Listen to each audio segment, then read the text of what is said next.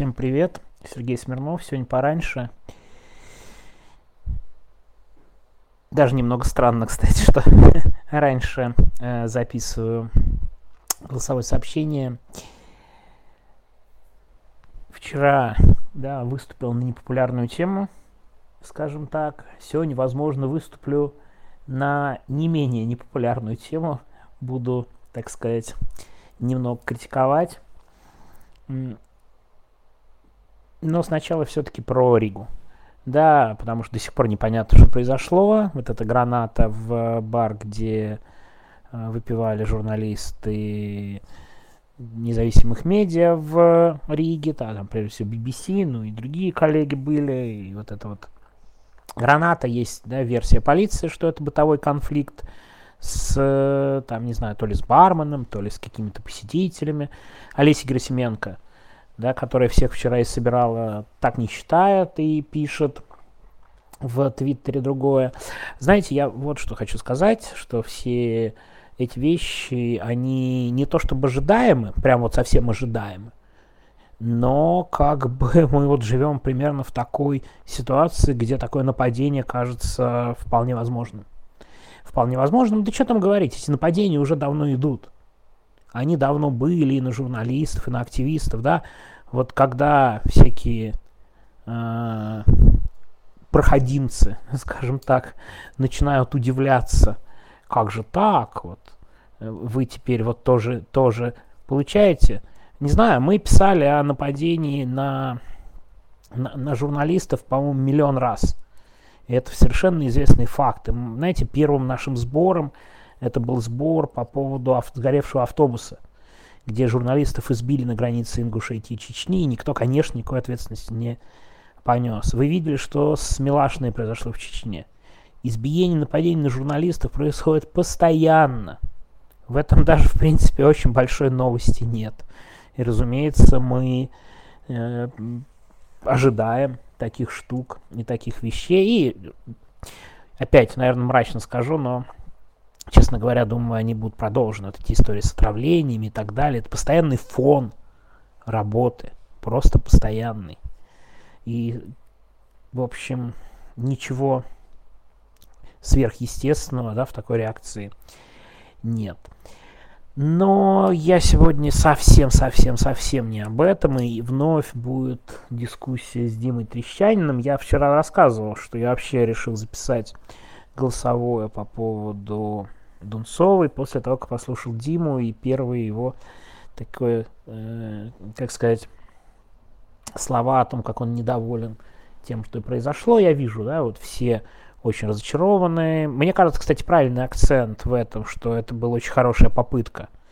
И действительно довольно показательная, действительно большая активность. Просто, мне кажется, не надо делать никакой трагедии из нерегистрации этой группы по-другому просто в принципе быть не могло. Да, не факт, что регистрация к чему-то хорошему привела, повторю этот тезис, но я вчера потом дослушал то, что говорит Дима Трещанин, и начну с ним полемизировать сегодня вновь. вновь. Он значительную часть своего сообщения посвятил тезису о том, что можно было документы сдать и получше, и надо, конечно, к этому внимательнее относиться.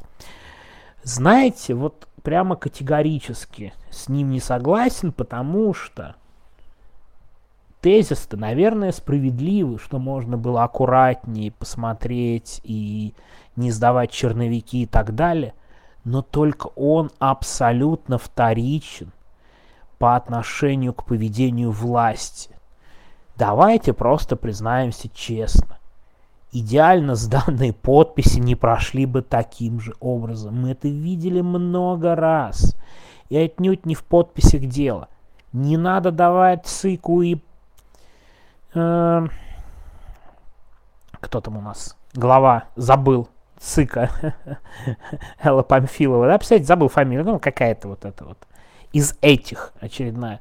Ну, наверное, в идеальном мире не надо давать повод но это настолько вторичная ситуация, а так получается, что если мы долго говорим о подписях, вот этот вот эксперт голоса говорит про детские ошибки, да давайте начнем просто друг другу предъявлять за все на свете подряд, за детские ошибки и так далее. Знаете, вообще, в том числе, команда Дунцовой, возможно, и не смогла найти хороших специалистов, экспертов людей, которые все это понимают, потому что часть из них уехала.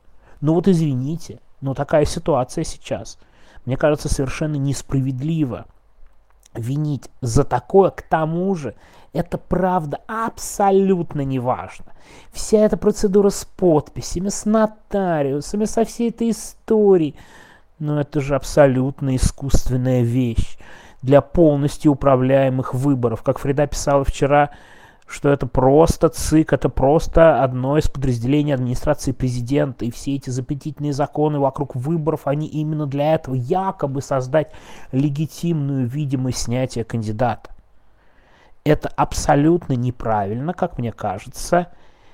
Вот расставлять акценты. Я причем понимаю Диму, почему так говорит, потому что, ну, ему очевидно, и он уверен, что всем остальным подписчикам очевидно, что с этим управлением все ясно, об этом говорить не стоит, что э, и, и так далее, и так далее. И в итоге так получается, что на незначительную часть, на небольшие какие-то помарки и ошибки мы прямо обрушиваемся всеми эмоциями, и, к сожалению, ну давайте честно признаем, это такая очень типичная реакция, особенно в последний год. Если в первый 22 год это был какой-то шок такой, то теперь мы вот любим пытаться найти ошибки друг у друга, обвинить и так далее. И это очень заметно на фоне затягивающейся войны. Ну, другой пример возьму, тоже недавний, Антон Рубин, и вот этот эфир с женой мобилизованного, да, я посмотрел, я, кстати, даже не сразу, даже не, не стал высказываться, но потому что мне кажется, опять же, все более-менее очевидно, и позиции двух сторон очевидны, но в этом я увидел по реакции в соцсетях, для людей главное кого-то обвинить. Для одной части главное было обвинить во всем журналиста и прям все на него направить другую часть все направить на жену мобилизованного, что она не понимает и так далее.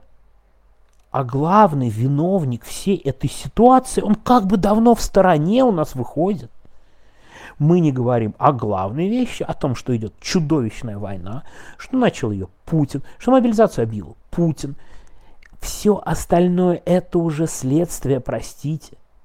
Мало того, знаете, я вот внимательно послушал этот эфир, и довольно обычная реакция у там жены мобилизованной ее семьи. И мало того, когда Антон Рубин, кстати, совсем, на мой взгляд, некорректно сказал, не, это было не совсем off the records, но все равно это было вне записи, о том, что, ну вот, там некоторые откупались, и она такая, ой, ну мы тупые не сообразили. Но это обычная совершенно реакция, кто знал, к чему идет, люди давно вне политики. Я-то вообще правда считаю, что требовать ответа от людей внутри России это некорректно перед э, там, возможными последствиями репрессиями. Это просто неправильно. Особенно тем, кто уехал за границу. Это моя позиция, я поэтому извинялся за прыжки на Лакимина. Но опять мы даже в этом споре начинаем подменять главных виновников. И знаете, когда мы друг на друга яростно прыгаем, Получается, что главных виновников мы просто-напросто забываем.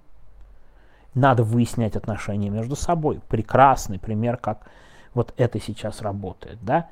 Другой, опять же, э, пример можно привести. Наверняка вы его знаете, вот этот вот длиннющий спор про санкции и виновников санкций, да, вот эти вот архитектор санкций Гуриев, да, вот это вот полное противоречие фактам, да, не говоря о том, что я помню, как были введены главные санкции, главные санкции были введены в первый месяц, когда Гуриева там даже близко и не было, да, ну, но, конечно же, да, мы забываем про войну и все прочее, но нет, вот Гуриев поучаствовал в этой группе, но эта экспертная группа, кстати, тоже, я считаю, была совершенно не нужна и бесполезна и так далее, хотя Гуриев там, Алексашенко защищают свои позиции участия в этой группе, мне кажется, это ненужная абсолютно вещь, но санкции были введены правительствами, санкции были введены крупнейшими корпорациями, да, вот по банковским карточкам, но это же было решение, виза и MasterCard. И еще, например, да, продолжу, к примеру, а, действительно у россиян есть проблемы с картами, с банками и там, ну, условно говоря, у нас тоже, по большому счету. Но опять все подменяют главных виновников, и там во всем виноваты банки и Запад. Ну, кстати, это разные вещи, в этом, кстати, не так легко поверить, но это немного по-другому работает. А банки, как частные учреждения на Западе, действительно частные, все думают, ой, да ладно, они там управляются по звонку. Да нет, конечно. Им просто не хочется лезть во взаимоотношения с россиянами. Ой, россияне какие-то, они все под санкциями, что нам разбираться в законах, вот нам делать нечего. Мы просто будем отказывать. Да, меня, кстати, это ужасно э, бесит. Это не очень, не очень справедливо, мягко говоря. И вообще санкции, конечно, очень странно работают сейчас. Но проблема заключается в другом. Вы как бы совершенно смещаете акценты с реальных виновников. Да, санкции основные были после начала войны. Абсолютно точно. Главные санкции были в первый месяц. Это были, знаете, такие удары на отмаш не особо задумываясь о том, вот этот вот запреты шенгенов, запреты карточек и все прочее. Это оказалось, вот сейчас мы все отрежем. Но нет, чтобы сейчас понять, что это не очень хорошо работает. Что на российскую власть это не повлияло, да чуть ли не ее укрепило, но нет, конечно. Претензия, конечно, должна быть именно к этому, что это все было неэффективно, но нет. Начинаются поиски виновных среди своих, Гуриев и прочие, вот они виновники, и это эмоционально разгоняется. А люди, находящиеся в тяжелом эмоциональном состоянии, да, ну, правда, неуверенными за границей или собирающиеся уехать, у них проблемы, да, они себя некомфортно чувствуют с российским паспортом в эмиграции, ну, это, это же тоже довольно важная вещь. Им очень хочется быстро найти виновных, вот они рядом. Не какой-то там Путин, до которого ты никак не дотянешься, да, а вот он, Гурьев, он во всем виноват, или там и так далее. Ну, то есть вот этот вот, назову его, наверное, не очень корректно, но все-таки общий victim blaming в нашей ситуации, вот буквально в каждом из этих пунктов, это прям очень плохая штука. Меня это очень сильно тревожит.